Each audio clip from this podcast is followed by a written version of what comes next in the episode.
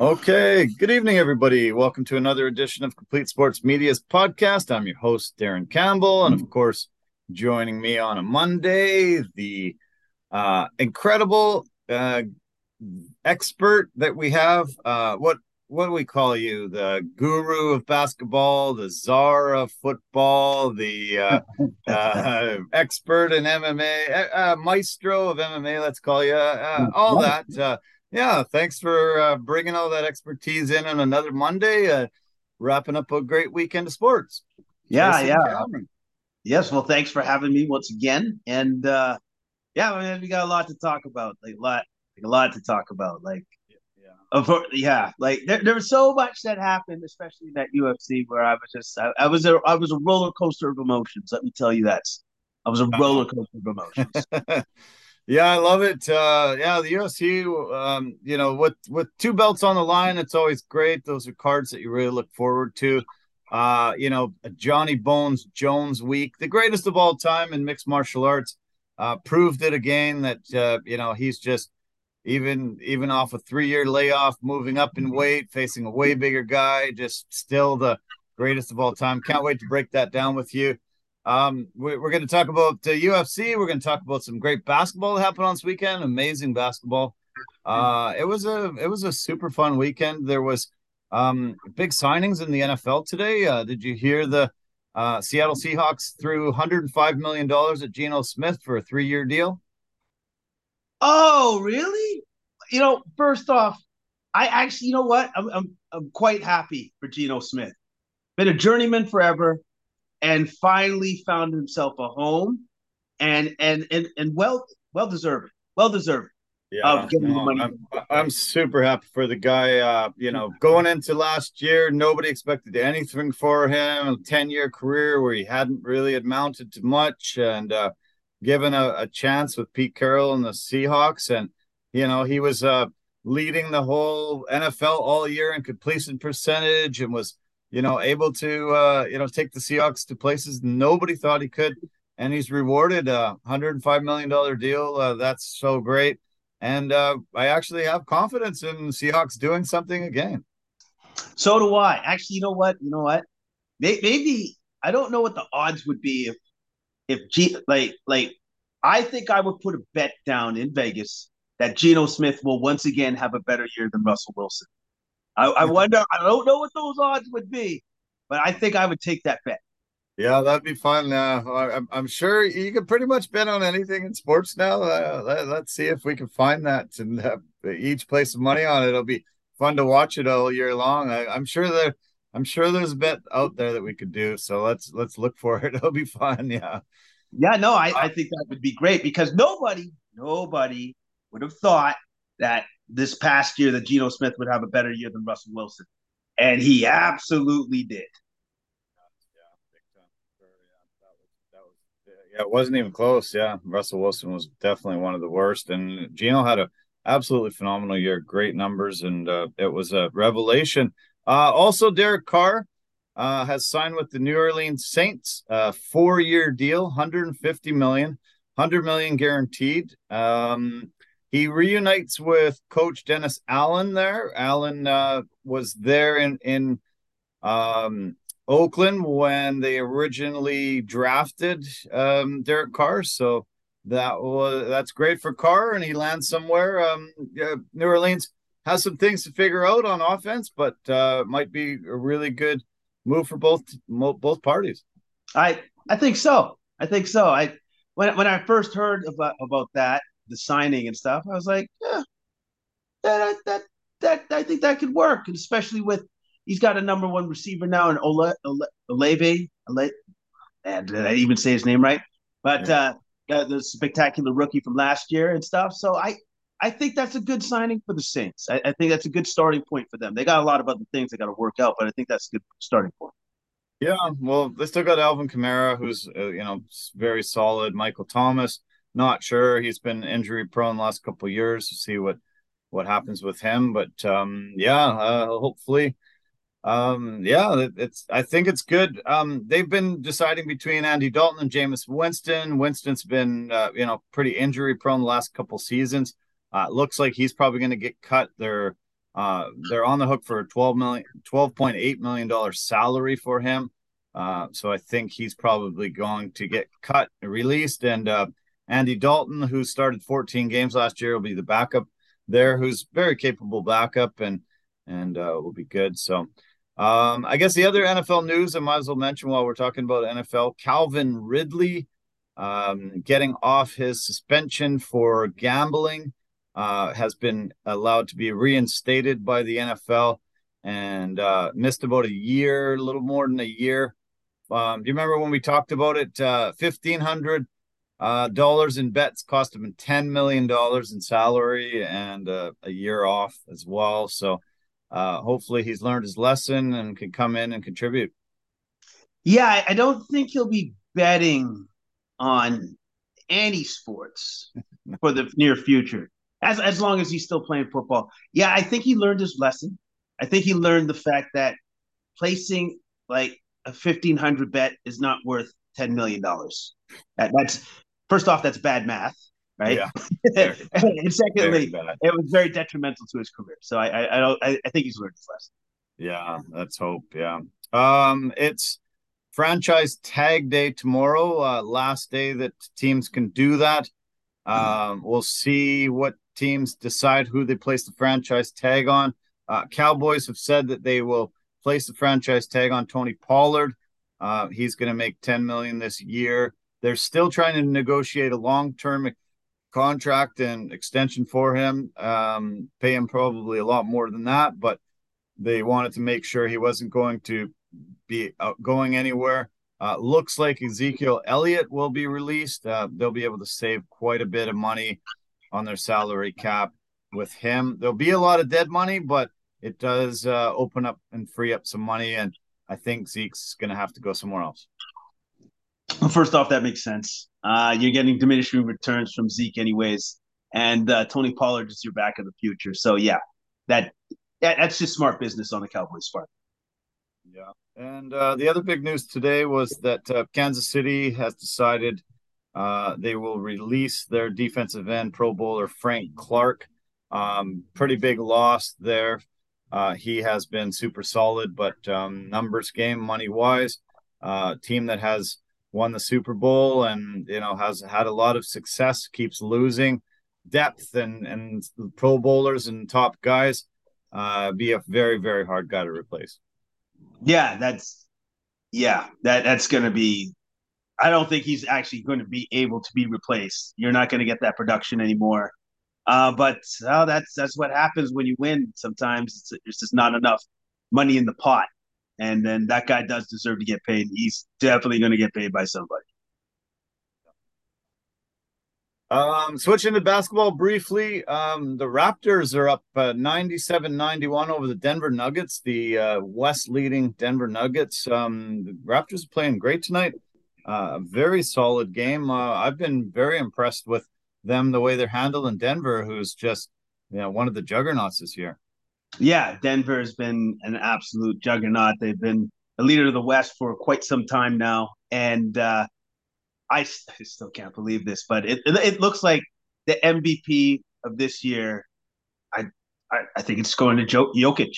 It's going to the Joker, man, and and if it does go to the Joker, that's his third MVP in a row, and that is that is very rarefied air to get to that point hasn't happened since the mid '80s with uh, with Larry Bird, and uh, yeah, that's incredible. All the amazing players that you know have won MVPs, and uh, yeah, this would be incredible for him. Uh, he just got his hundredth triple double, uh, second fastest ever to reach that mark, and um, he looks like he's averaging uh, a triple double for the season. Only third player in NBA history to be able to do that with the big O Oscar Robertson and the Westbrook, the Russell Westbrook. Um, yeah, uh, you know, just incredible numbers, incredible leader.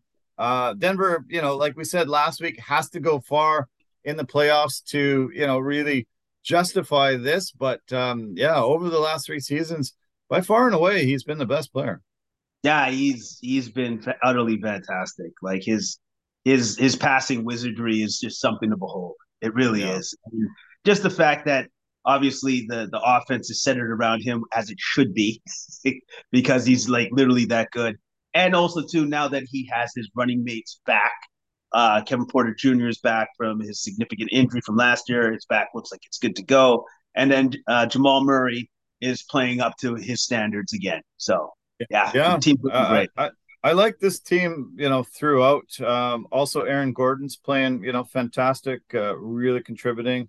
Um, I love Brown. Uh, Reggie Jackson was a big pickup.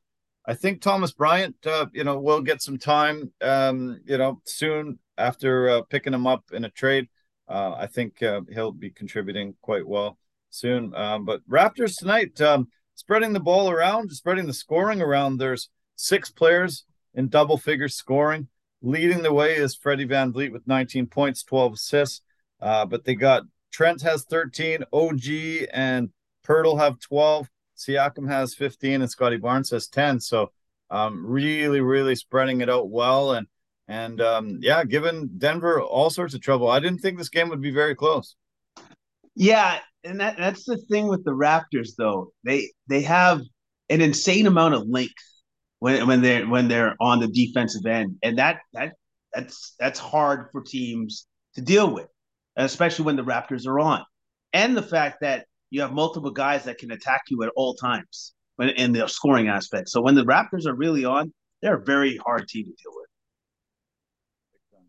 Um, they're they're holding Jokic in check pretty good tonight. He's only got 11 points. He has uh nine rebounds and five assists. So um, yeah, pretty impressive performance. Uh, he they might actually uh, not allow him to get a triple double. Uh, leading the way, scoring for Denver. Uh, Murray has 18. Michael Porter has 16, and Gordon and Jokic both have 11. Reggie Jackson both 10. So, but anyway, um, yeah, good to see. Uh, Raptors um are trying to reach uh 500 if they if they can win this one. Uh, first time they've been at 500 since 13 and 13 early in the season. So it's been a struggle trying to get back to that 500 mark all year. Uh, they are sitting uh, a little bit comfortably in uh, ninth place in the in the conference, um, ready for that play-in game. But there's still opportunity for them to rise up a little bit and try to get into a bit better play-in position or even farther up. So uh, we'll see. But um, great games on the weekend, man. I was uh, pretty blown away. I can't wait to talk about the double overtime game between the Knicks and the Celtics. I can't wait to talk about the Kyrie KD game that uh, happened. First time those guys faced each other in actually four years to the day, um, or game where they played against each other. So that was good to watch. Um, uh, Sixers played fantastic, had a big, big win tonight and fantastic on the weekend. Uh, Milwaukee's still playing well. They did have their uh, 16 game win streak snapped, but uh, they got another win this weekend after that. So uh, let's we'll talk about basketball after the UFC talk. Um, we should get into talking about UFC 285 because it was massive. It was one of the most talked about UFCs. Uh, it was the most crowded bar I've seen. Uh, it just seemed to trickle down even into non really big MMA fans. When Jon Jones is there, Valentina Shevchenko bringing in the female quotient, uh, it just seemed to really um, get a lot of notoriety and hype around it and, and, and kind of lived up to the billing. Uh, it, it was a great UFC. It was it was a fantastic UFC. Um, all the fights I thought were were really high level, and and uh, shocking. The co-main event and the main event, the results, as far as I'm concerned, were shocking to me. I wasn't thinking that we would hear and new twice. Uh, you know, I new we were going to hear it once, but uh, and knew twice. Um, I I really wasn't sure about Jon Jones and what we were going to see. Three year layoff, really, um, you know, has a hard time training, has a hard time uh, delivering. You know, when you just don't know, you know, if he's been doing it. When you saw them standing next to each other at the face off, you thought, huh, like Jones doesn't look very good. He's not cut. He doesn't like his body's not in amazing shape like I kind of thought it was because you know he's he's been talking about going up to heavyweight for a long time. I thought he would put on 20 pounds of muscle and just be, you know, 20 pounds bigger with muscle, but no, he just decided to eat a lot, throw on some weight, and kick the crap out of Ciryl Gane, which really, really shocked, I think, everyone. I didn't think we would just see such a one sided, absolute blowout. Yeah, but, and the thing is, he called it. He yeah. actually said, This is a complete mismatch. Like, I don't even know why you're bothered holding this fight. And you're just like, What are you talking about? You fought in three years. You look oh. like you, you look like you grew into your dad bought early. Like what what is happening right now? Like I, I I'm looking at him and I'm like, okay, it's because like they did a comparative between him at light heavyweight where he was lean and muscular, and then like him just like look like he's overweight. So I, I, I am like looking at it going, so did he put on muscle or just just put on weight? Like that, oh. that's what it looked like to me. Like he just put on weight. All yeah, right, so so now now now Big Jon Jones gets into gets into the octagon with this this specimen, this athlete that Ciryl Gane, and I'm like, ah, this doesn't look very good, but sure, let's let's see what happens. And then he manhandles him. Like, like he's they, they get like he was like playing with a little brother, just throwing him around in the playground, like he was like nothing. And I'm like, I don't what am I what like what is happening? Like my brain again kind of broke because it just didn't make sense what was happening. And then within two minutes, the fight is over. The fight is over, and I'm like, uh, I I guess he still got it. He's he's good. Yeah. He's good. I feel when you know main events end early like that is a little bit anticlimactic. You're just like, oh damn, I really you know hoped it was gonna be you know back and forth, knockdown, drag them out, brawl, and we'd see you mm-hmm. know a long, long fight that was you know, epic. But this one really just actually ended up being pretty cool because you're like, holy crap, this guy is that good. You know, there's there's been talk because he's been off for three years. Oh, greatest of all time. Maybe that's Khabib.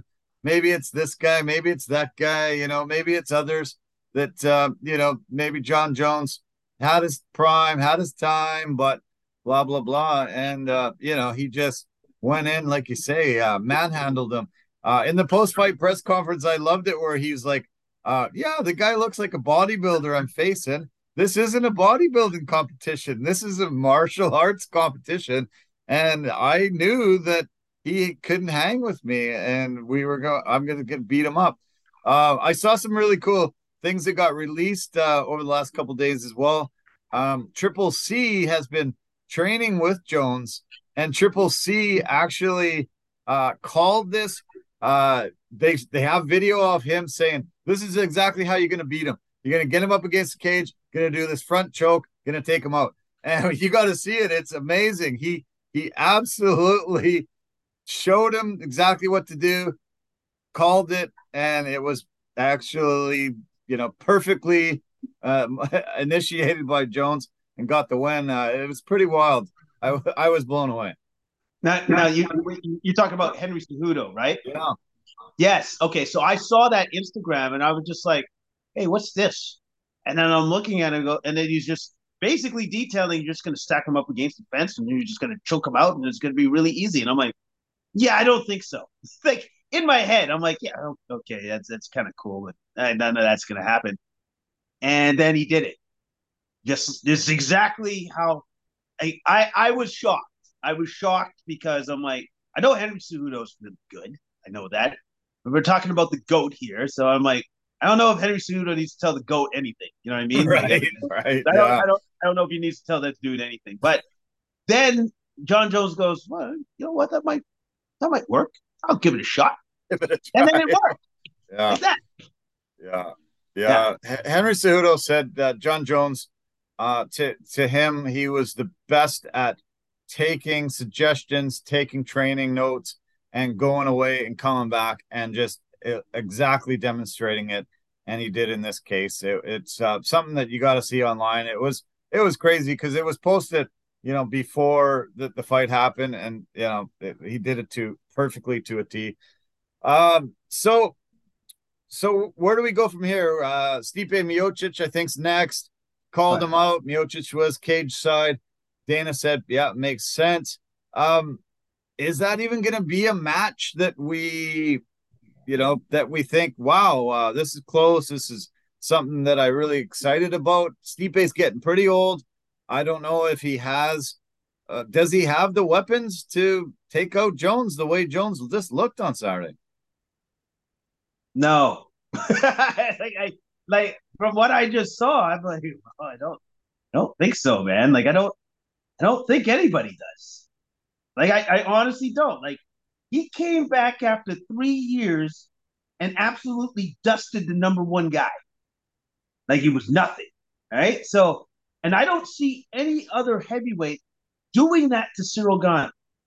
Nobody else is doing that to him. No, right? So, no, even even Ngannou didn't do that to Gane. You know, he yeah, exactly. uh, he beat him, but he didn't he didn't manhandle him like that. No, he didn't. He didn't do that. So I, I'm gonna say, okay, so if Jon Jones is apparently training, he's, he's all he's doing is just training now, right? And and he's gonna go against Stipe, and he's actually motivated. It's not, it's not looking good for Stipe. I'm sorry, man. It just that dude is that dude is a monster. he's scary, and he just showed you once again why he's 50 and 0 in title fights. That's what he demonstrated. Yeah, that's one thing that blows me away, and that that's why he is the goat because he had 15 title fights, 15 of them. Uh, you know, most of the other guys in the GOAT conversation, nowhere close to that. And, you know, he just was able to become the eighth person on the planet to hold two UFC belts in two different divisions. Um, he just came in and, and looked that amazing. Um, is there anybody? Is there anybody in the UFC heavyweight division that can really do anything? I don't. I don't see anybody right now. When I when I look down the the rankings, when I look at the roster, I I, I just don't see anybody that's able to take them out.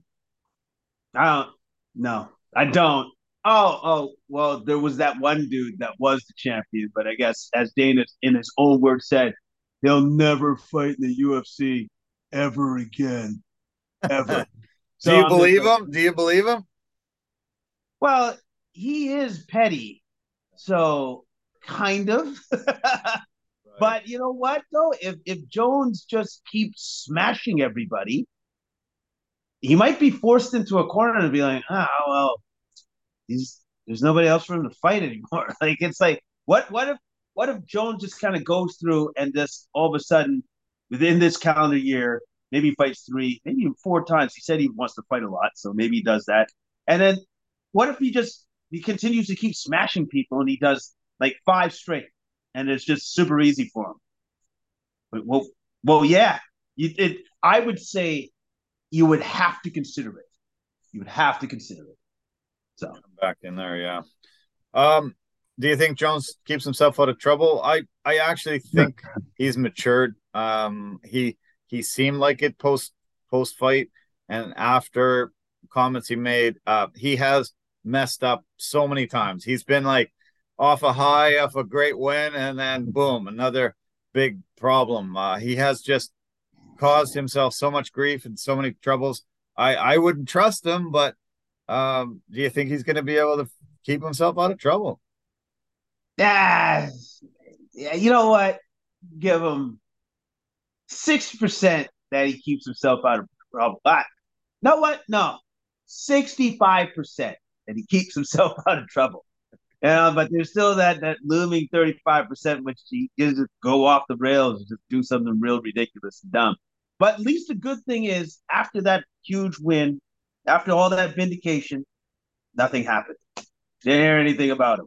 Like it, it sounded like maybe he just went home and went to bed. So that was cool. Yeah. Great.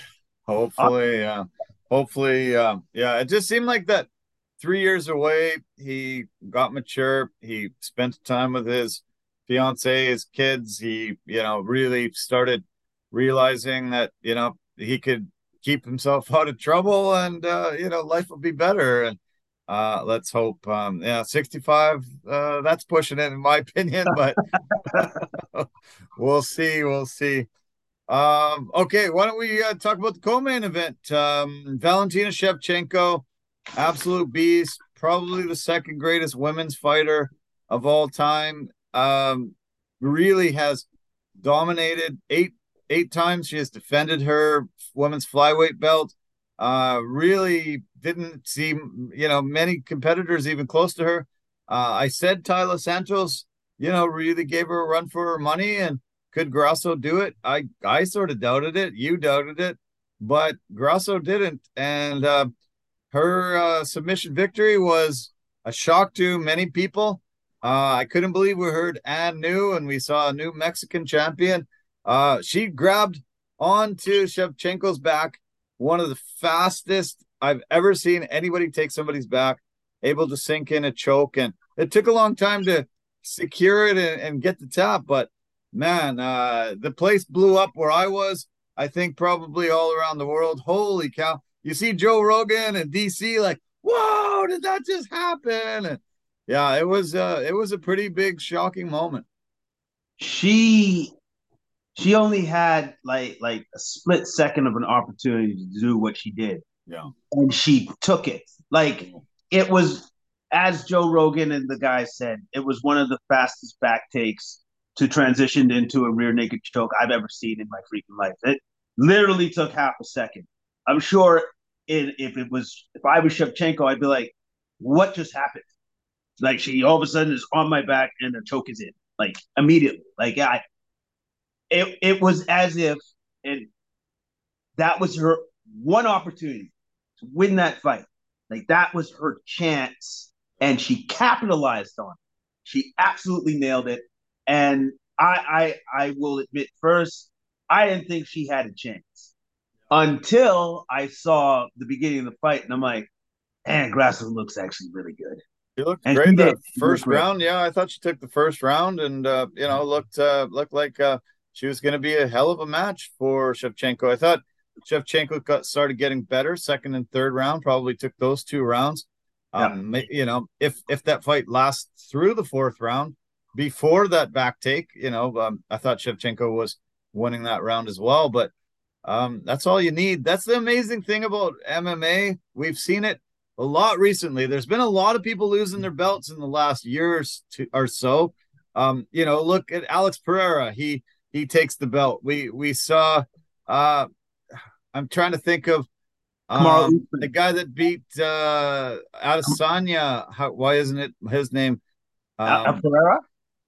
No, uh, Pereira won there, but um, I'm trying. To, yeah, U- Usman gets knocked out, you know, just uh bam. Uh, you know, we've just seen a lot of champions just one mistake, one yeah. thing, and bam, all of a sudden that that challenger uh, you know, throws up the great kick, throws an amazing shot, and changes the whole thing. And and uh and and there's they're new. Uh they they've changed their life, and it's it's been happening um a lot lately where some very dominant champions are getting beat. Yeah, and it's almost like I guess it was it was bound to happen, like a changing of the guard, like like with Nunes lo- losing and regaining her belt, then Shevchenko doing it, and then Kamaru Usman being so dominant, and then losing. Yeah, the- losing to Leon Edwards, Rocky Edwards. That's who I was trying to think of, and name wasn't hitting me. But yeah, like just uh, incredible how uh, MMA is. You know, nobody's really unbeatable. You just can't yeah. say it. We just talked about Jones being that way, possibly, probably, but um, it, it's just been incredible how many long-term dominant champions have been dethroned in the last few years here. Yeah, yeah, it, it is incredible. And I guess we're kind of still waiting for one dude still to be dethroned. Hasn't happened yet, which is Johnny Bones Jones. But like, other than him, everybody else, yeah, eventually gets impressive. Uh so where does Gane go from here? What what what does he do? Um, is it, you know he was embarrassed. You know, it's got to be uh, soul crushing, uh, confidence, absolute confidence crushing um, to get beat that bad. Um, what is what does he do? Where where where do, where do they place him so that you know he can sort of get that back? Well, he's he's still in the top three, top four. All right, like that. That's that. I think that's still without question. in my mind. And maybe he does what I saw off Instagram, where Nor uh, Khabib Nurmagomedov said, "Come to Dagestan, learn some wrestling, Yeah. and then we'll, and we'll we'll get you fixed up." yeah. I'm I'm, I'm going to be honest. If he's gonna he's going to be the best at that, go where the best is. Go there, train. I, I, I would I would if I was him, I Take- would take him up on it. Yeah. Take him up on it. Sure. Yeah. Because that's his Achilles heel. You know, we saw it with against Ngannou and we saw it here. Um, you know, he's still young in his career. That's only, you know, 11 and 2. You know, he, I don't think he got into MMA very long ago. You know, he just sort of rose up the ranks, just looked like an incredible beast and got an opportunity. But, um, you know, Jon Jones had so much more experience and, you Oh, know, yeah. just was able to show it. But yeah, why not go to the best place and and learn the thing that you're weak at and uh, turn it into a strength and come back and dominate. Yeah, because like even Khabib was like, hey, it's gonna it's not gonna happen overnight. It's gonna take a couple of years of hard work, but because like Gane is already he's, he's got the striking down. He doesn't need to work on that. He just needs to work on his weakness, which is the grappling, so that that Jones can't do that to him again and manhandle him, literally manhandle. him. So So we've got uh, a few champions now, uh, Mexican born. This is pretty incredible. Um, I think uh, they'll be able to sell out a huge stadium and uh, yeah, really, really, really boost um, up MMA in Mexico. Uh, boxing has always been the biggest combat sport there by far, but now you've got two champions with belts, one with an interim belt. Um, they they're putting a UFC Performance Institute there. Uh, I think this is just uh, the really start of uh, you, uh, mixed martial arts and UFC in Mexico, just going really, really far. yeah, and I I foresee, and I think this is this is a no brainer for me. Now that Grasso's the, the champion, got Moreno and Grasso, double champions in Mexico. Make it happen. Yeah, and Yair uh, is holding the interim belt, so you Right. know, And Yair, and I forgot. And Yair. yeah. Right.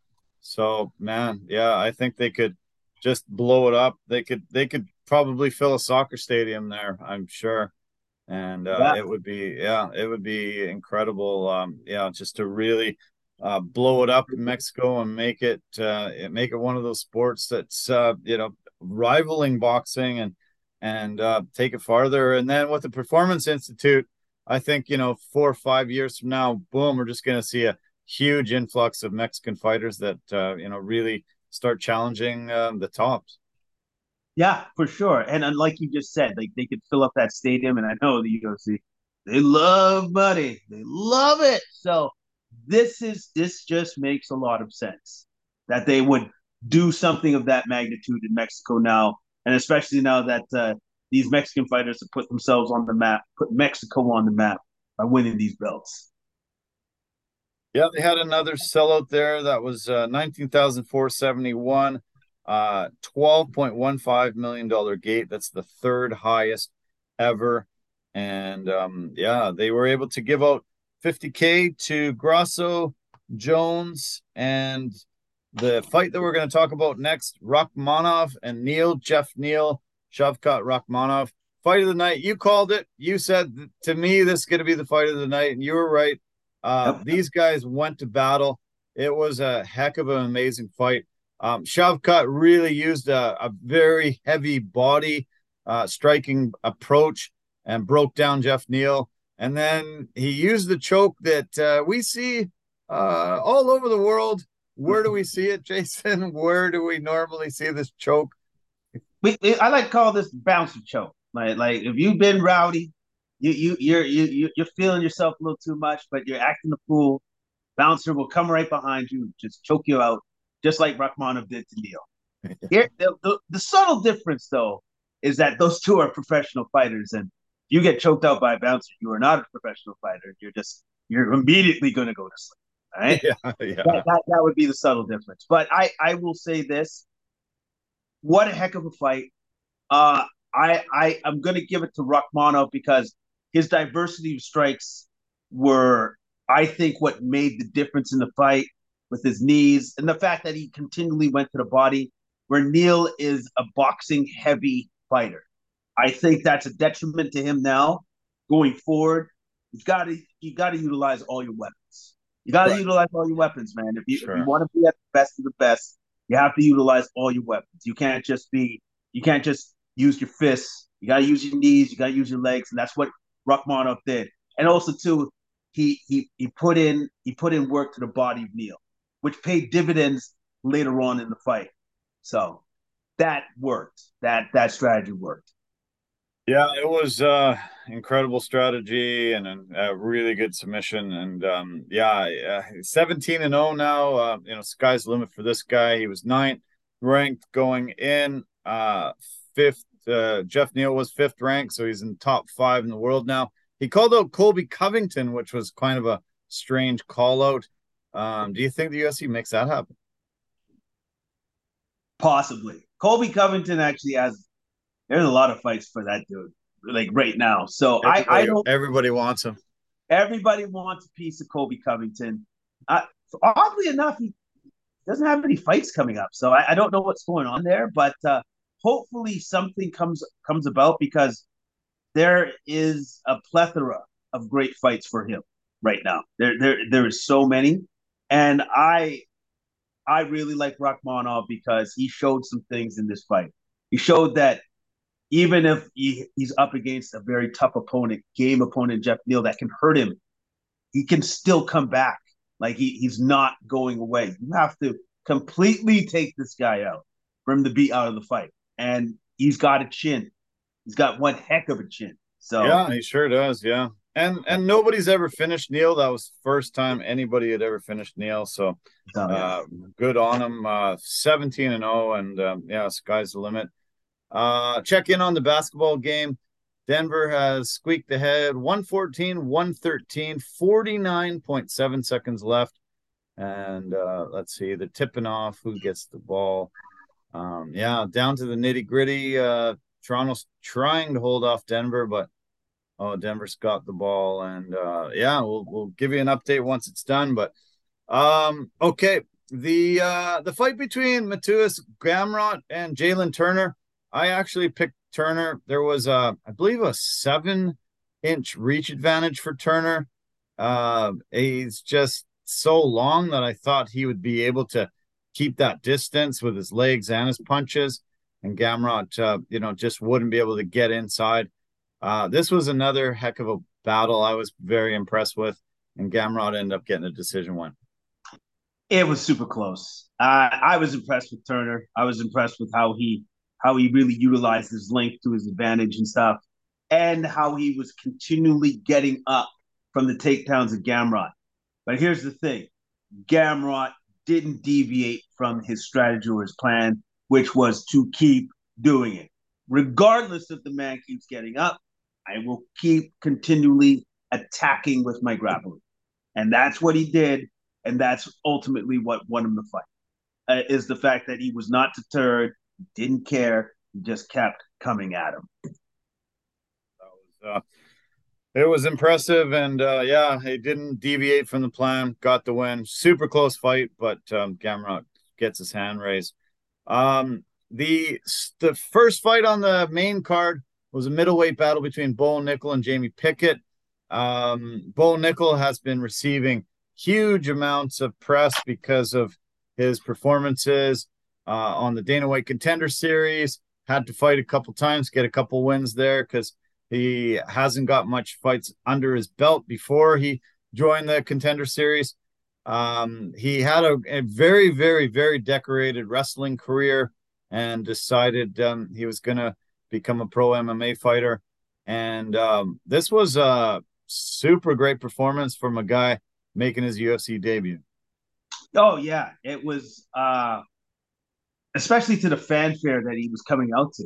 Like, like it was, this, was a big deal. Like your your first UFC fight is on a pay per view, and you're on the main card on top of everything else. So a lot of pressure, obviously, but the fact that he came out and just literally pitched this like a shutout, like it was Pickett didn't really stand a chance. He, he really didn't. Like he he took him out quickly and showed that his wrestling is top notch, like like upper level grappling that he actually has that he's brought to the UFC. So, uh impressive win, gets the arm triangle victory, and yeah, I expect big things from Bo Nickal going forward. Yeah, he looked so good on the ground and just uh, wow, it was amazing. I, I thought he would have a lot of trouble with Pickett, and um, yeah, just to take him out uh, in that fashion in in the first round, um, very good. And I'm sure we'll see him soon. He he said he wants to fight a ton. He wants to fight, you know, every few months. So uh, I'm sure the UFC will grant him that. And um, he's been getting a lot of media attention. Uh, loves that bringing in a new guy. Um, yeah, I think it'll be a no brainer for uh, for Dana and uh, everybody involved. So, um, Cody Garbrandt uh, was supposed to be on the main card against uh, Julio Arce. That fight was uh, unfortunately canceled, but Cody was able to get a, a replacement fighter, Trevin Jones, and um, loved seeing Cody back. I, I I loved his footwork. I loved his confidence. He just uh, really outclassed Trevin Jones and um, really seemed to uh, reignite the old Cody Garbrandt we saw when he was the champion, when he was fighting in his prime. And uh, good to see, good to see a guy like that um, make a comeback. Yeah, yeah, it was fantastic to see, and his speed, his footwork, um, the counters, uh, and, and just his striking accuracy was that that was his that's him at championship level. Yeah. The only thing I didn't like, I didn't appreciate, and also the fact that he kind of let Jones back into the fight for the third round. He completely let his foot off the gas. Let off the gas, yeah, right. Yeah. And that that that wasn't I don't think that's something that he should be doing anymore. Yeah. I, I think that's a detriment to him. I think that's it, it it gives the other fighter confidence where he clearly didn't have any. Yeah. So, you know what? I, I think it's always better for any fighter to keep fighting the way that you're fighting throughout the entirety of the fight. Because that's what has been winning you the fight. So why deviate? Yeah, I agree. Yeah, you're right about that. Uh looks like Denver has taken the victory. Raptors were close. Uh I don't have official final score for you in front of me, but uh I think it was 118, 113 or something like that. So um, yeah, unfortunately, Raptors gave them a great run for their money, but Denver's far and away the best team in the West and uh, has really demonstrated an incredible ability to win close games like that. So guess I shouldn't be surprised. Um, okay, the fight between uh, Dricus Du Plessis and Derek Brunson. Uh, Brunson had a great first round. Really thought uh, he came out well. Uh, caught a kick, took a took him down got the takedown, was um, controlling him from side control. Uh, really was able to get a lot of pressure on him. Um, I I, I like Brunson in that first round. Uh, Dricus came out in that second round and um, at one point hurt Brunson and then just started putting it on him. Um, I heard from some people that said, "What the hell? Like that fight should have been stopped." way before. I don't agree. I I think Brunson was still fine and in it. I was actually really shocked when his corner threw in the towel with one second left in the round. Um, Herb Dean jumped in and he wasn't planning on stopping it. It was just the end of the round and they were going to get up and fight again. Um, I was really very, very strangely surprised because it doesn't happen in MMA much anymore. Uh, we see it in boxing, but we don't see uh, corners throw their towel in. And I didn't think it was even warranted. I think he was taking a few shots. He took that the last shot he took, it was like he thought the round was already over and just sort of took took him off. But what what what was your opinion of it? Well, okay, this is my opinion. It was a little bit different from yours, which is clearly his quarterman, like you know, they care about the fighter. That's why they threw the towel. and, and also too, I'm sorry, man. I, I know that Brunson relaxed, right? Right at the end, it was like, yeah. I don't know why he did. I, I don't know why he relaxed like that. That was kind of weird, but but that left that he took, I thought devastated him. I thought I'm like that. It was a huge haymaker left that completely ate. And I don't know if you saw what happened after the, they threw in the towel the fight. So, right. But when he was trying to make his way to the stool, yeah, Duddy, yeah, that was actually pretty astute of them to throw in the. He was done, done. Oh, really? Done. Yeah. yeah. No, I didn't. I don't think I saw that. I, I didn't think I, I saw. I, I, saw that, and I was like, oh, oh yeah, no, that that actually was smart because Du Plessis was beginning as you saw. Like I, I can't remember what strike hit him. I think it was a right, whatever, a combo. He was beginning to piece him up. And, and, like and it was he just kept getting hit over and over and he was staggering a little bit there he looked like he was still in it. But at the same time, you can look like you're still in it and just be, have your bell rung and not know what what planet you're on, right? And I thought that's probably where his quartermen that know him best were like, "Oh no, he's he's kind of getting rocked here, like a lot."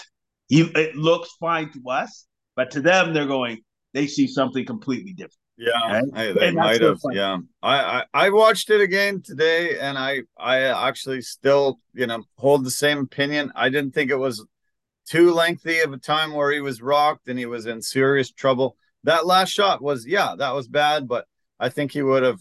Uh, you know, my opinion, I think he would have recovered.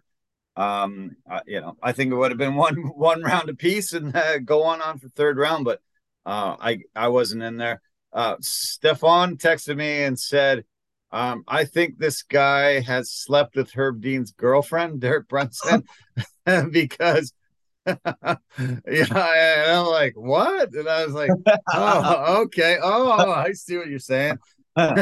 so Herb Dean let him get some serious punishment, but but but uh, yeah, I don't know. I watched it again today. I, I, I really implore you to watch it and see if you got the same opinion uh, after watching it the second time because you know it wasn't a sustained five minutes of getting beat up. It was no. like you know maybe thirty seconds to a minute at the end of the round, and uh, I thought he was still fine. But anyway, it's it's a loss. Um, Derek Brunson said that's it. He's retired. Um, I don't know if that's Gonna be it for sure. He's 39 years old, 10 year veteran UFC. Uh, I think it was his 21st appearance or something like that. Um, yeah, great career, done a lot. Always been in that top five for years, a long, long time. Had a ton of battles. Uh, great career, but uh, I'd be sad if if he um, called it if he's definitely called it a career and never coming back. You never know. Uh, you know, right after a lot of guys are feeling bad, they you know they they make snap judgments and and retire. But um, yeah, what what do you think? Is that it? Is that the last time we see Derek Brunson in the octagon? I kind of have a feeling, yeah. I, I, I like I, I honestly do because first off, I think Derek Brunson is a very smart guy, smart individual, and then also too, how many fighters actually start continue to keep fighting into their forties?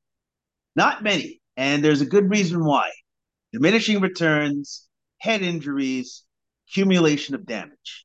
All of those things begin to add up exponentially once you get into your 40s. So I think Derek Brunson was probably, I think maybe the plan always was for him to 39, 40, that's it. Like that, that's it. Like that, that that's probably all my body can handle. And then also too, thinking of that in that respect, maybe that's another reason why the corner threw in the towel, knowing that this was it. And then he may have even told his corner, if it looks like I'm taking way too much damage, it's okay. I give you the right throw in the towel. Right. So we'll see. Um, that could have been the case. They they they might have already had a conversation that this was it, and you know, no need to send the guy into retirement uh, with a bad, bad, bad concussion, and you yeah. know, uh, getting taken off on a stretcher or something would be bad. Um, yeah, we're going to see uh, what happens now with with um, Dricus. Uh, you know, he's he's been uh, really on a great trajectory and and and just yeah, dominating. I, I I'm interested in seeing him fight. I I started looking at some of the possibilities. Not sure who he's going to get. I think um, Pereira and Adesanya are going to have a rematch. Uh, Vettori and Dolidze are uh, going to fight in a couple weeks. Uh, that's number four against number eight. Um, not sure where Drake is, uh, you know, places. But um, yeah, I I think uh, I look forward to definitely seeing him fight one of the top guys. Um, you know, he'll probably have a top five type top six guy next. Yeah, I would imagine so because Brunson was five and he was ten. I don't know if that means he's just going to take number five. Maybe he takes the sixth position or whatever. But he'll be very close to top five, not in the top five, right? So I would I would have to say that Du Plessis definitely his next fight top four or five guy for sure, and without a question, without question. And that's seven in a row for him. That's that's impressive. Very impressive. Yeah, yeah. That's a hard division and uh, very, very, very impressive. Um, okay, let's talk about the uh, all female Brazilian battle. Viviana Araujo against Amanda Ribas. Uh, flyweight fight uh, went to a decision. Um, great back and forth battle between these two girls. Um, Ribas ends up winning. Um, funny cards, um, but uh, in the end, dominating um, all three rounds. It looked like she won according to the judges. Um, what what do you think of that one? Well, I thought that Ribas finally was able to settle down in her striking in the in the later rounds for sure. Um, and also too, I, I, thought the difference was that Ribas was putting together combinations, whereas Araujo was trying to just hammer her with like strong singular strikes, though. That's just one one punch, one kick, whatever. She wasn't putting together any combinations. And Ribas was able to take advantage of uh, the grappling, which Araujo is still very, very, very weak at. Uh, that is her Achilles heel for sure, for certain. Uh, second round where Ribas actually caught Araujo coming in, dropped her. And I think that right there, especially in that second round, that was the beginning of the end for Araujo. Yeah, that was a 10 8 round. Uh, I had scored, and um, basically it was three knockdowns because she hit her. She went down. She got up. She knocked her back down. She got up and knocked her back down again. So it was, you know, I, I actually scored three knockdowns in succession there. 10 8 in boxing we're talking like a 10 6 or something brutal um no. but uh you know it was it was really uh a tide changer right then and there it yeah. just seemed like he uh Ribas was able to get uh, top control and, and really just grind her out from there um uh, Viviana went for an armbar and tried to, you know, get some uh, control in that third round, but uh, Ribas got the win. Um, she uh, she wants to take on some top people. She called out Carla Esparza, Katlyn Chookagian, uh, called out uh, somebody in the top five. She's willing to go up or down in weight, she said, and uh, take all comers. So we'll see. Um, pretty confident girl and uh, lots of lots of skill there. So we'll see. Um, the fight that kicked off the prelim card was the Power Bar. Marc André Barriault, uh, living up to his nickname, uh, that cardio that he can do, the pressure that he puts on. He fights Julian, the Cuban mi- Missile Crisis Marquez, who's a really tough guy, and uh, gets the very big knockout. Uh, once he smelled blood in the water, you just absolutely put on in a barrage, absolute assault, just through and through and through and through until the ref jumped in and Mark Smith stopped it after uh, probably like a hundred punches. It was it was unreal, unreal, uh, impressive performance by Barriault. Punches, elbows, knees up against the fence, and it just he was just like, I'm just not going to stop until the ref finally stops it. So and and and the thing that I'm impressed with Barriault is like, oh, I can do this for the entire round. And I'm sure Marquez is like, is he actually going to do this for the entire round? Yeah, actually he is, man. Yeah, actually is. And it's the thing not. is that I was super impressed with Marquez is striking. Way it, it has come up leaps and bounds from the last time I saw him in the octagon. It, he looked very sharp, very good, especially in that first round. But it was almost as if Barriault was just like, yeah, man, it's that's pretty impressive. You're looking pretty good there, buddy. But once it comes to the second round, I'm actually going to turn up the pressure. We'll see how you do then. He didn't do well. He didn't do well. Enough. Yeah.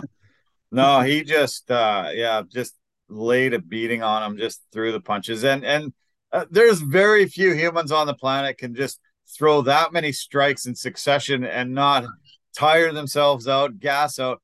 He was actually, I thought in the post fight interview, he's just going to be like, uh, yeah, I, uh, uh, but he was fine. He was fine. I, I'm amazed that he's able to just have that great a cardio and just after throwing that many strikes. And like you say, it wasn't just punches, it was knees, it was kicks, it was elbows, it was just constant barrage.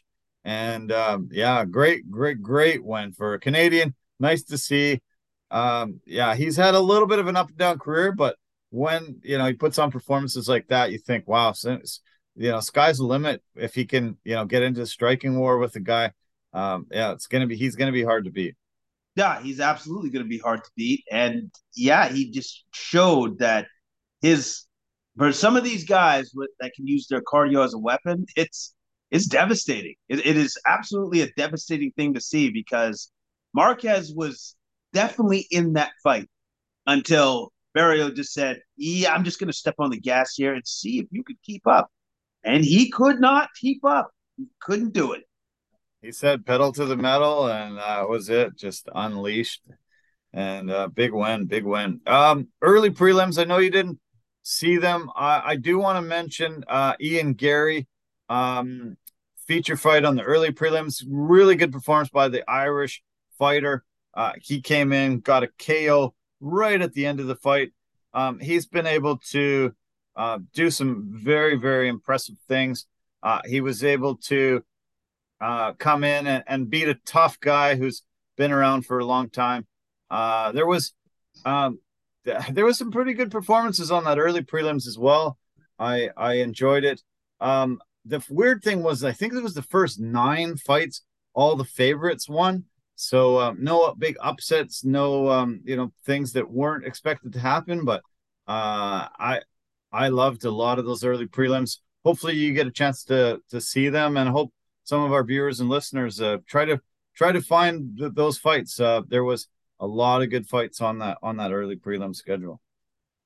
Yeah, well, especially with like uh, Ian Garry, uh, he's a fantastic fighter and uh, definitely on the come up in the UFC somebody to definitely keep your eyes uh, out for. Yeah, there was some uh, UFC debuts on the card, and um, yeah, I uh, I loved it. Uh, great card all around. Uh, love to see it, and um, yeah, that was UFC 285. Lots of uh, shocking moments and lots of big moments. It was fun. Uh, we've got an early card coming up this Saturday. Uh, we've got uh, the prelims start at 12 o'clock Pacific time, 3 o'clock Eastern, uh, 3 o'clock uh, Pacific, and 6 o'clock Eastern for the main card. Uh, we've got a really good battle between Peter Yan and Merab Dvalishvili. Uh, man, uh, Peter Yan looked unbeatable before he, he got beat, and uh, now he's got to you know make a comeback. Uh, but this is going to be a tough guy to make a comeback on. Merab is is very talented, and this should be a hell of a fight. Yeah, like I, I think for Peter Yan, he's gonna. I think I think his his goal is to just try to make maintain distance against Dvalishvili because I think Dvalishvili is just going to try to smother him. He's just yeah. going to try to close distance and take away his space for Peter Yan to operate. I don't think he's going to try. He's not going to give Yan any room to operate, and so that's yeah. what Yan's going to have to fight him off and to try to maintain that distance so you can get his strikes off. Yeah, you're right. Yeah, I agree 100%. Uh, Co-main's got a big Russian battle heavyweight beat, uh, tilt between Alexander Volkov and Alexander Romanov. Um, we get to see the Nikita Krylov Ryan Spann fight that was supposed to be headlining last week, and uh, uh, they were luckily able to get them on this card two weeks later uh, I'm glad that they were able to uh, run this one back. Yeah, I, am glad that they were able to do it and do it quickly. Um, yeah. I, I, thought this was going to be uh, postponed for quite some time, but I, am glad they were able to get it on this card. Um, both Nurmagomedovs are on this card. Uh, that'll be fun. Those guys are incredibly super talented and uh, fun to watch. Um, they're really super skilled at what they do. Uh, we get to see a lot of great fights. Um, I, I, look forward to Raphael Assunção and Davey Grant, um, Karl Williams and Lukasz Brzeski. Uh, those guys are both super tough, and that'll be good. Um, yeah, I mean, all the way down the card, uh, it's going to be a lot of lot of great great battles. Yeah, no, it's it's it's it's a very it's a good card. It's a really good card, uh, especially in the prelims, like uh, the Davey Grant, Raphael Assunção. I think that's going to be great fight. I'm very much looking forward to seeing that one.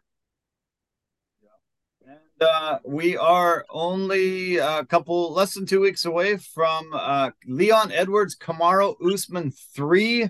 Uh, Leon is the champ. We talked about it earlier tonight. Uh, massive upset win over Kamaru with a, a late head kick that knocked him out in the fifth round. Um, this one's in London, uh, so in front of the home crowd for Rocky. Uh, this one is very early. We got a 2 p.m. Uh, main card, uh, 10 a.m. Pacific for the early prelims, and uh, 12 p.m. Pacific for the prelims. Uh, but 2 p.m.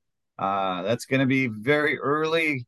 Um, I don't know what to see. I don't know what to say. Uh, Kamaru Usman won that was winning that fight up until he wasn't. Up until he made one mistake and got knocked out. Uh, does this change the tables now? Though he's been beat by the guy. Uh, Rocky's the champ. It's in front of his hometown crowd.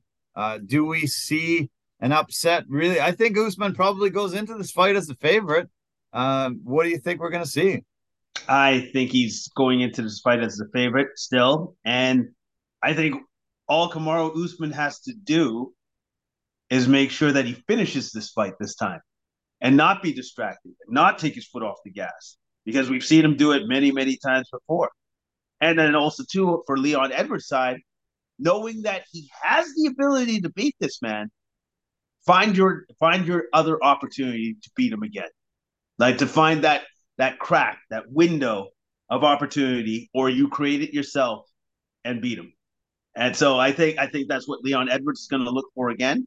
And I think Kamaru Usman is just going to try to meticulously finish the fight and never lose focus throughout the 25 minutes. Yeah, we'll see. Uh, I, I'm I'm excited about it. Uh, it. It seems like it's coming quick and uh, a lot quicker than I expected them to put this together. But uh, yeah, nice nice to have another card back in, in England. Uh, they've they've been really putting on incredible performances there, and um, yeah, it's going to be fun. Uh, the co-main should be great. Justin Gaethje, Rafael Fiziev. Um, yeah, the, the these two guys are you know knock them down, drag them out fighters, and I think we'll see a, a, one of the one of those again. I think this is going to be fight of the night. I I personally believe this will be fight of the night um, because Fiziev is so such a skilled striker, and Gaethje hits hard, and he doesn't mind getting hit. So I, I think this is going to be a knockout, drag out war. I think it's going to be fantastic to watch. Looking forward to it. Yeah, we're going to see a lot of um, English fighters on the card. Uh, uh, also, uh, Joanne Wood is there, uh, the Scottish fighter. Uh, as I mentioned earlier, Marvin Vettori, Roman Dolidze, number four, number eight in the middleweight division. Uh, was this? I was sad to see that Daniel Rodriguez, Gunnar Nelson got canceled, but um, there's still going to be lots of great fights. Jack Shore is fighting on the card against uh, Mr. Finland, Makwan Amirkhani. And then we've got uh, lot, lots of great fighters, lots of uh, English fighters on the early prelims. Malcolm Gordon's there. We got Jai Herbert. Uh, yeah, it's um, shaping up to be a hell of a amazing UFC 286. Yeah, it's it's going to be a good one. It's going to be a good one, and it, it I, am looking forward to it. It's to be it's to be a great uh, pay per view event. I'm pumped. Um, Dana White said crazy, crazy, crazy things happen on the um, contender series, or on, I mean, sorry, on TUF this weekend.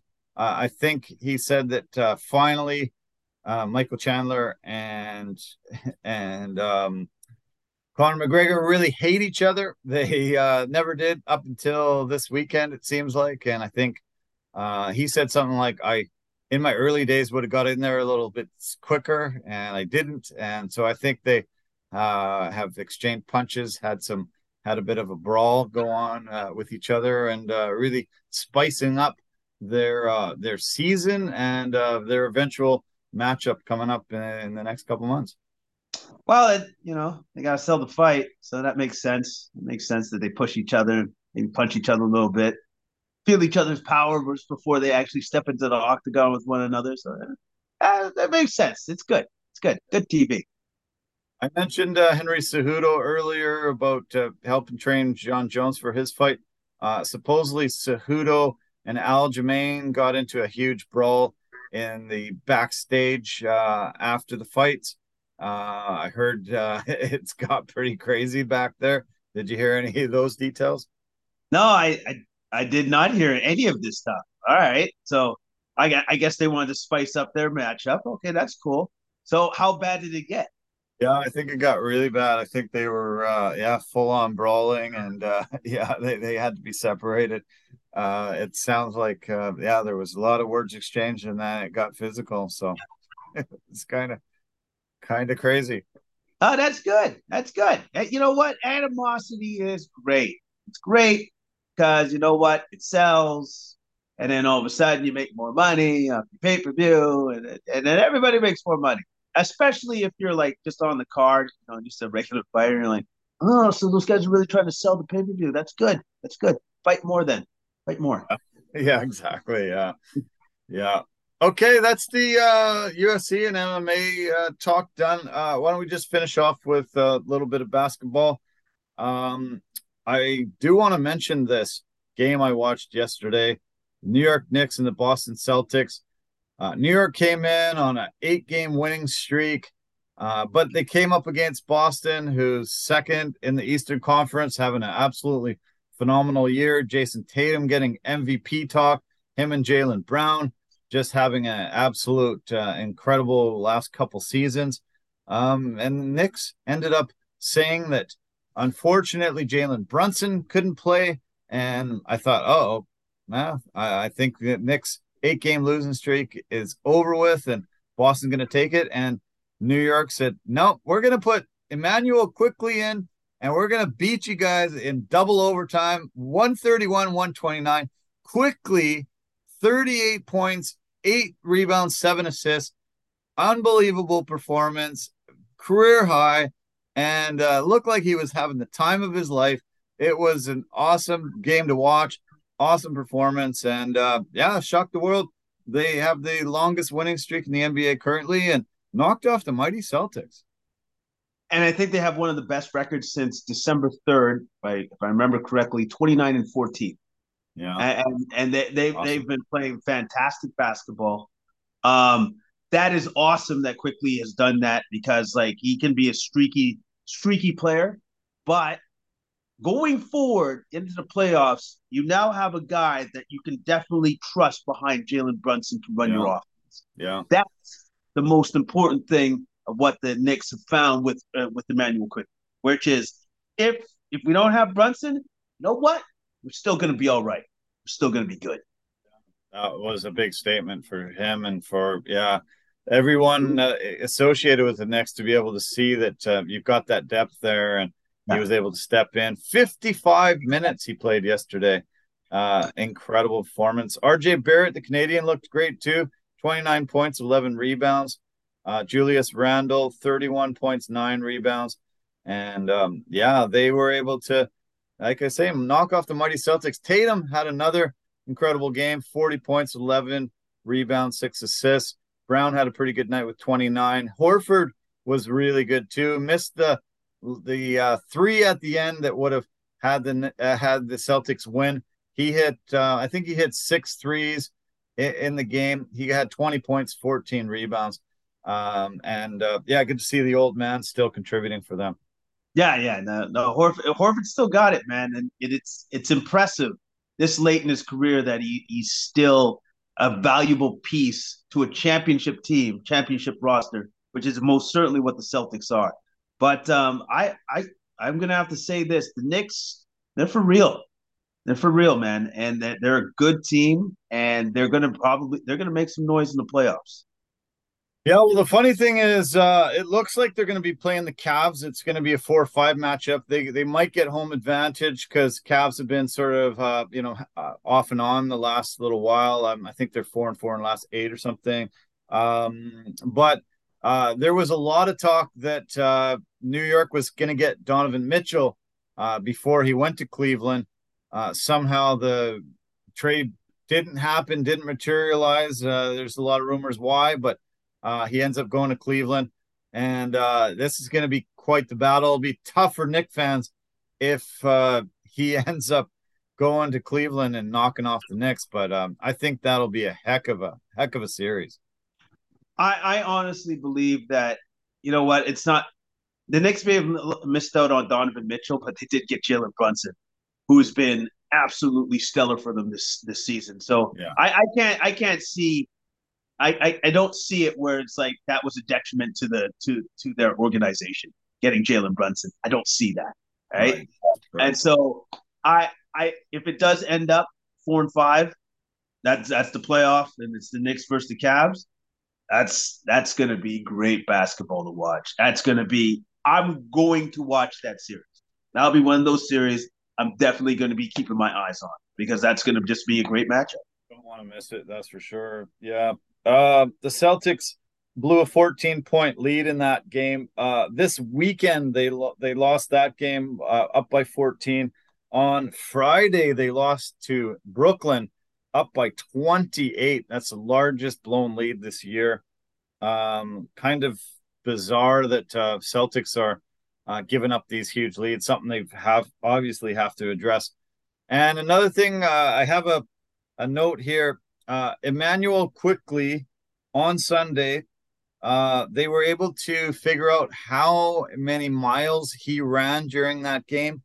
Uh, just under four miles he ran. That's the most by any player in a game this season.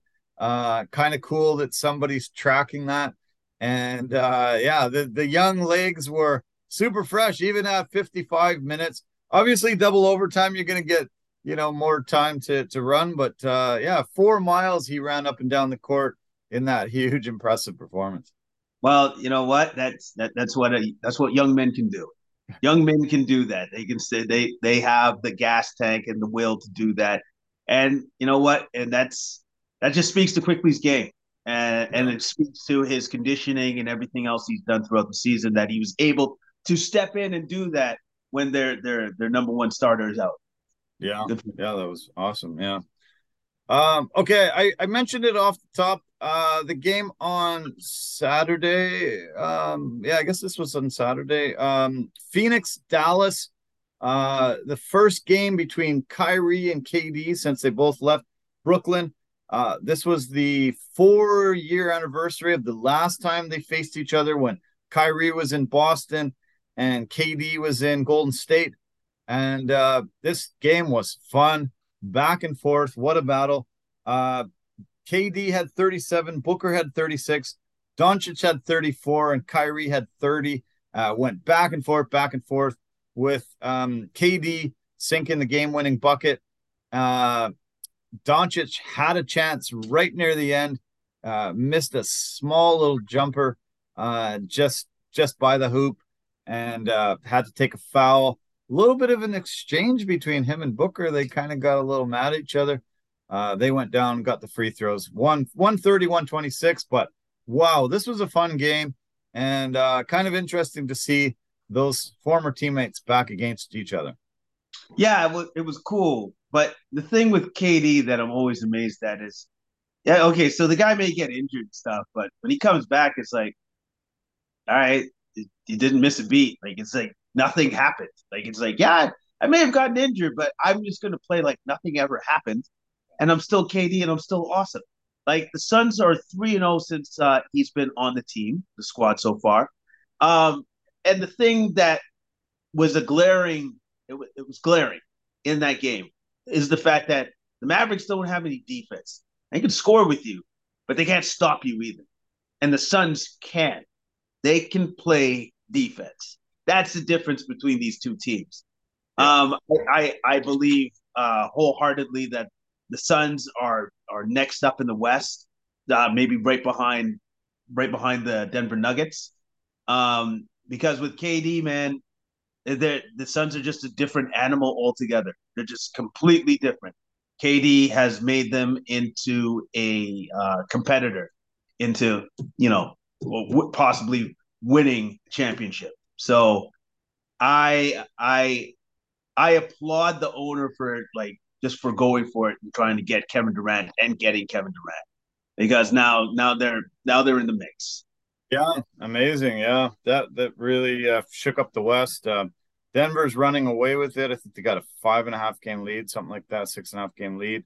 Uh, really, really dominating. And um, yeah, they, they didn't really have very many competitors until this Titanic move. And now look out. Uh, yeah, Phoenix might be even favored in a in a series against Denver. Yeah, yeah, like it's eh, you know like with, with that this new duo of Devin Booker and uh, Kevin Durant, that's deadly, man. That that's as that's as good as it get. Like mid range assassins, you're just gonna yeah. die by a million cuts by these two guys. Yeah. Oh, KD is just so lethal. Just being like seven foot, just getting to his spot, and you know, unstoppable. He's just unstoppable. It's incredible to watch. And you're right, he hasn't missed a beat he can be injured, having something serious, come back. Doesn't even seem like he was he was gone a game. It's incredible.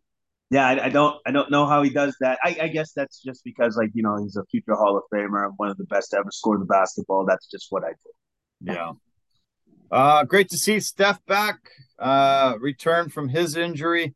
Uh, played 37 uh, 32 minutes yesterday and was able to get uh, 27 points.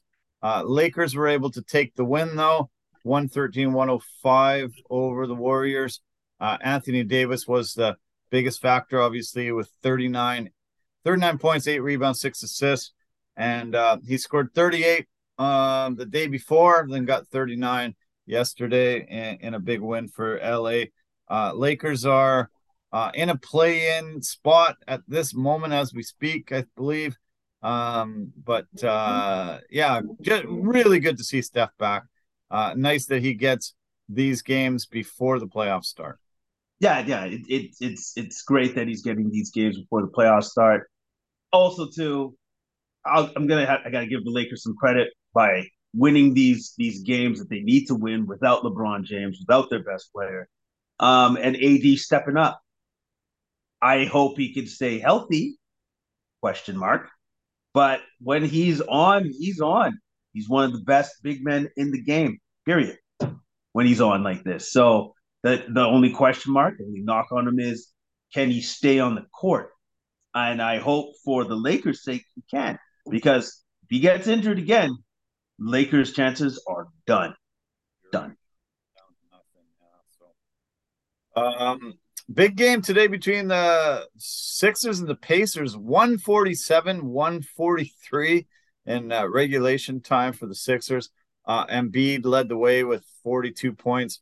Uh, the team uh, shot 47% from three, 92% from the three throw line. Uh, Tyrese Haliburton did all he could do 39 points and 16 assists in the loss, 147 143. We're just seeing crazy scores in the NBA so much now. Um, that 176 175 game was actually the second highest scoring regular season game in history. Uh, I know I found out. Um, I think my dad told me that actually. He he googled it and checked it out. But um, yeah, we're just seeing insane scores lately.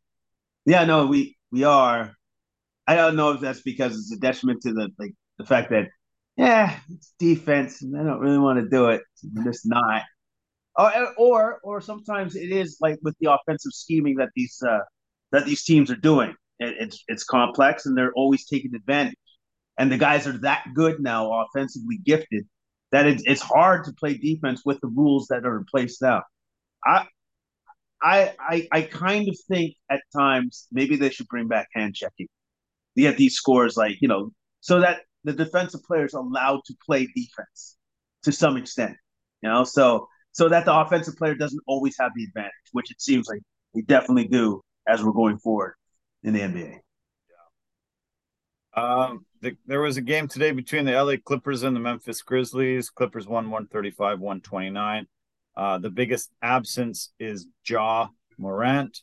Uh, he has sus- been suspended for two games from the NBA, but um, they say this kind of is indefinite. Um, he has had another incident. Uh, he was flashing a gun in a nightclub and uh, po- got posted on, on Instagram or something stupid like that. Um, they say he will be away from the team indefinitely. Uh, he has um, posted a statement saying, Very sorry. I take full responsibility. I, am going to uh, try to get help and work on learning better methods of dealing with my stress and overall well being.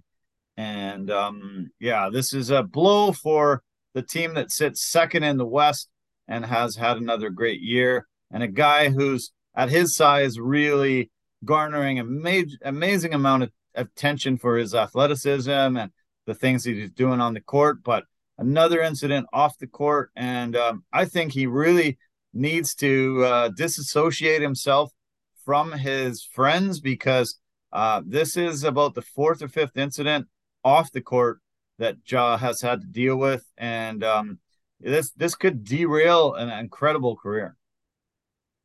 Yeah. The good thing that I'm going to say about this whole situation with Ja, nobody's gotten hurt, right? Nobody's gotten hurt. Uh, no shots have been fired. Nothing of that magnitude has happened yet. That's why it's a good thing that all of this this this stuff is happening to him now, so that he can rectify all of this. All of this can be rectified because he's fortunate enough that it hasn't accelerated to a level where he's looking at jail. Yeah. So well, yeah, in that respect, very lucky. This comes this comes on the heels in early February. The Indiana mm-hmm. Pacers were on their team bus and they said that uh, a car was following them, and all of a sudden, a laser from a gun was showing up on their heads, and he was in a car that it allegedly came from. Um, no, uh, the police didn't get involved, and they didn't prove it, but uh, that was what uh, you know precipitated their complaint and said that uh, you know they were scared that somebody was targeting them uh, and all of a sudden they noticed that it was Ja in the car with a bunch of sort of hoodlums or gang members or whoever the hell they were, but uh, associates of ja Morant. Yeah, and and and again, it it's it's these things that kept reoccurring, and then and then with that weirdness that he had even with Shannon Sharpe on the sidelines in the Lakers game, right? Like it kept coming up again and again and again and then and then the incident with the 17 year old boy and the gun again. So i again i i look at the situation and he's very fortunate that nobody's gotten hurt. He hasn't gotten hurt or he's not hurt anybody else and neither has his associates hurt anybody else. So with that being said obviously you know his his attitude the way he deals with things has to change, or else he puts everything that he's worked so hard to achieve goes to jeopardy. It get, it, it's in jeopardy, and that's something that nobody wants to see. Because I I I'd rather see him do spectacular things on the court than never see him play ever again. You know, and that's the choice he needs to make for himself. I believe he's going to make the right choice. I believe his family and loved ones are going to help him get through this. And uh, I, I, I, I honestly believe this time away from the team is going to be beneficial for him.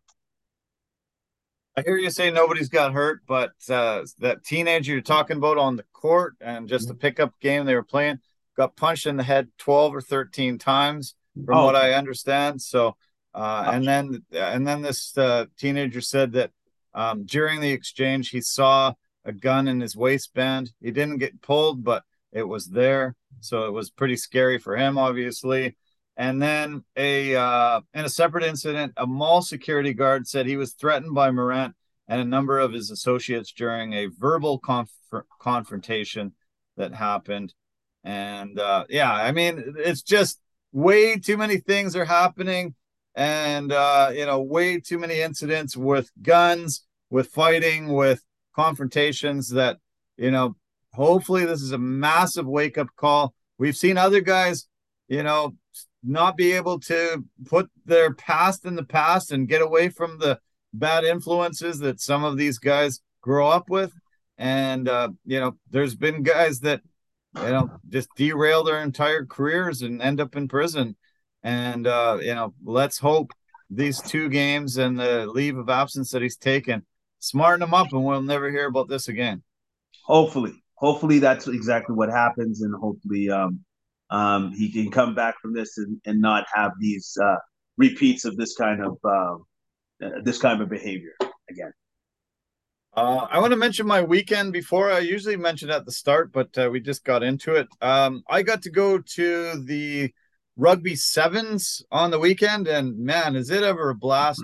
Uh, it's uh, it's great. They were included the women uh, this time, so they had the women and the men playing each other. Twenty nations on each side. Uh, Team Canada did really well. Had a really big upset win on Friday night uh, the women actually um, had a couple of big victories, and good to see. Uh, very well attended, sixty thousand fans over the weekend there, and um, it was a lot of fun. Uh, people dress up in amazing, crazy costumes. You see uh, groups of 8, 10, 12, 15 people all dressed the same, and uh, it is an absolute blast.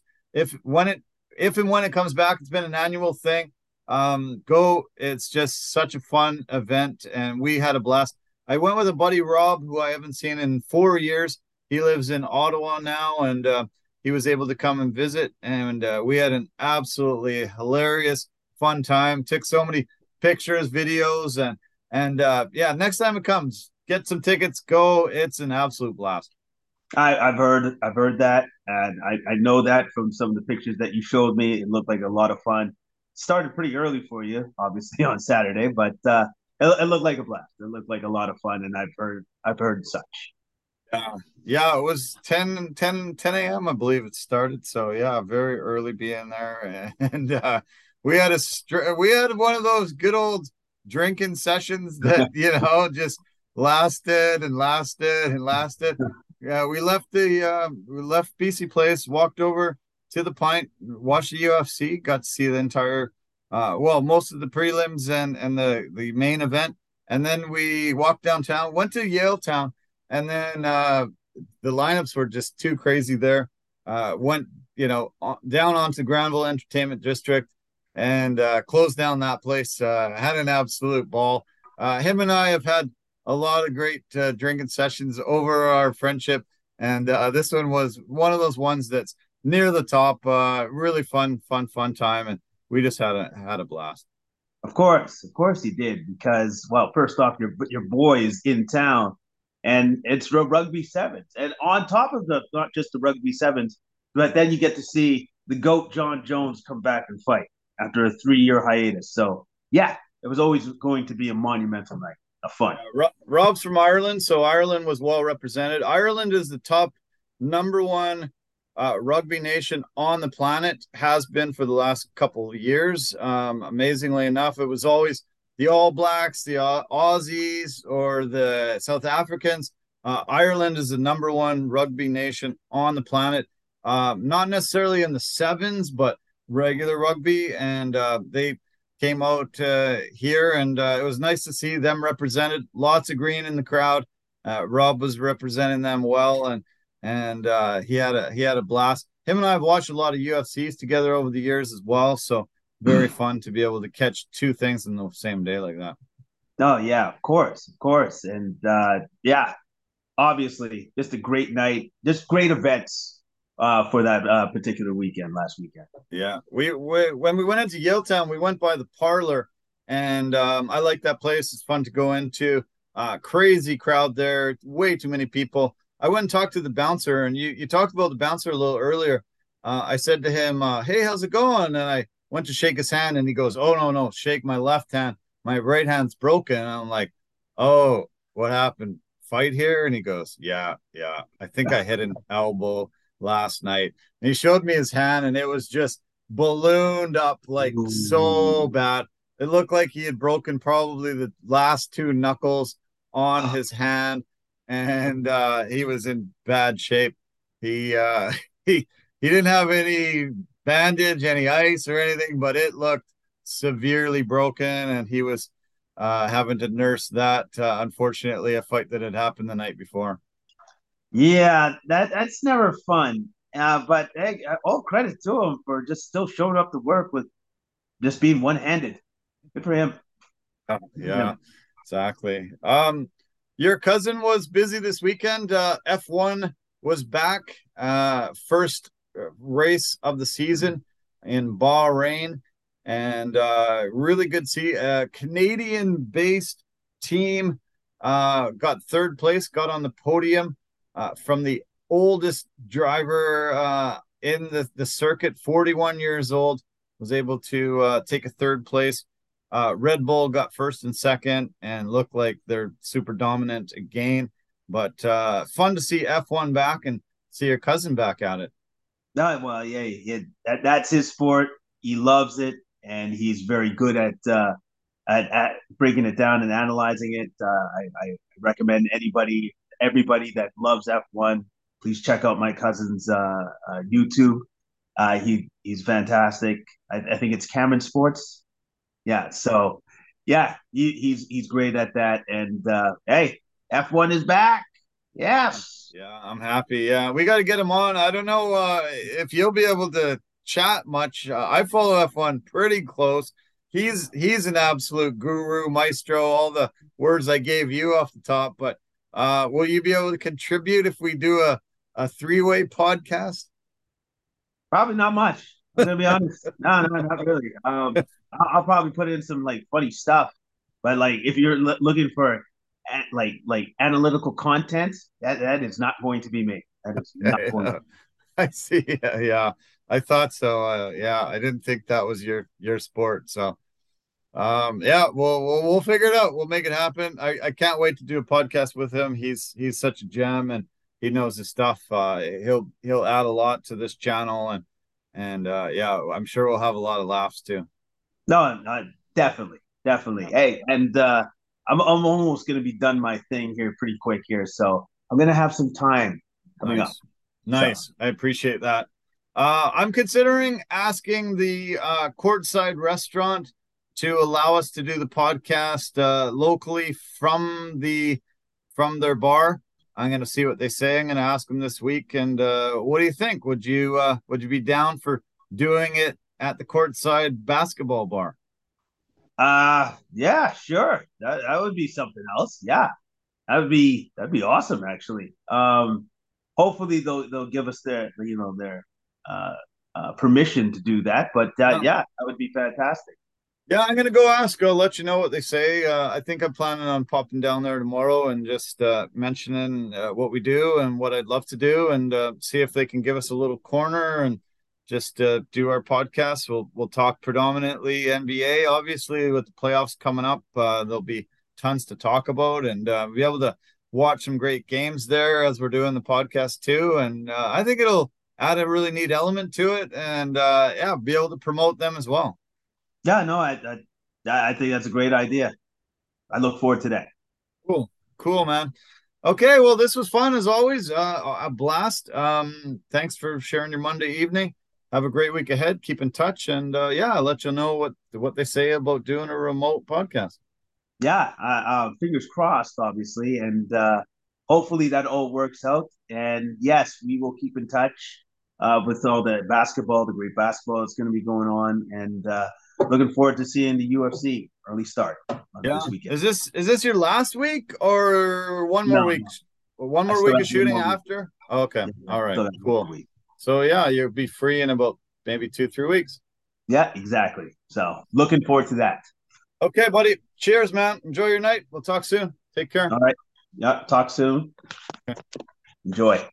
Thanks, man. Bye for now. Okay, well, uh, wow, that was fun. Uh, appreciate you sticking in as always. Um, yeah, that was uh, a fun podcast. Great to talk about uh, such a, an awesome UFC card. A lot of good basketball. A lot of things are moving and shaking as it comes down the stretch, heading towards the playoffs. And um, yeah, a few other notes. Um, yeah, uh, had a great weekend. Hope you did as well. Uh, I failed to mention. Actually, we went for 80 for Brady yesterday. Uh, I should have told Jason that. Um, great movie. Uh, if you can find it, it's it's on his last legs, I think, in the theater. I'm gonna be uh, heading away from the theater soon, but uh, if you get a chance to see it in theater, uh, um, so many laughs, such a great story, uh, awesome, awesome cast, and uh, we just had such a hilarious time watching it. And um, if, if, you don't catch it in the theater, uh, if you can see it on streaming options, um, yeah, you watch it, you'll you'll love it. I, I know everybody love it. it. It was just such a great story and and so funny and heartwarming and everything about it was terrific. So uh, anyway, love you guys lots. Um, I want to thank you for your your support uh, as always, and I want to thank our partners and sponsors. Um, we always love uh, Anchor.fm, the easiest place to make a podcast. They are phenomenal at posting on multiple podcast platforms for us. Uh, if you want to do a podcast, don't go anywhere else. That is the place to go. Uh, I want to thank Verbero, the hockey equipment and apparel company, industry leader in technology, performance, and value. And obviously, the V350 stick is a must have for any hockey person in your family or friends.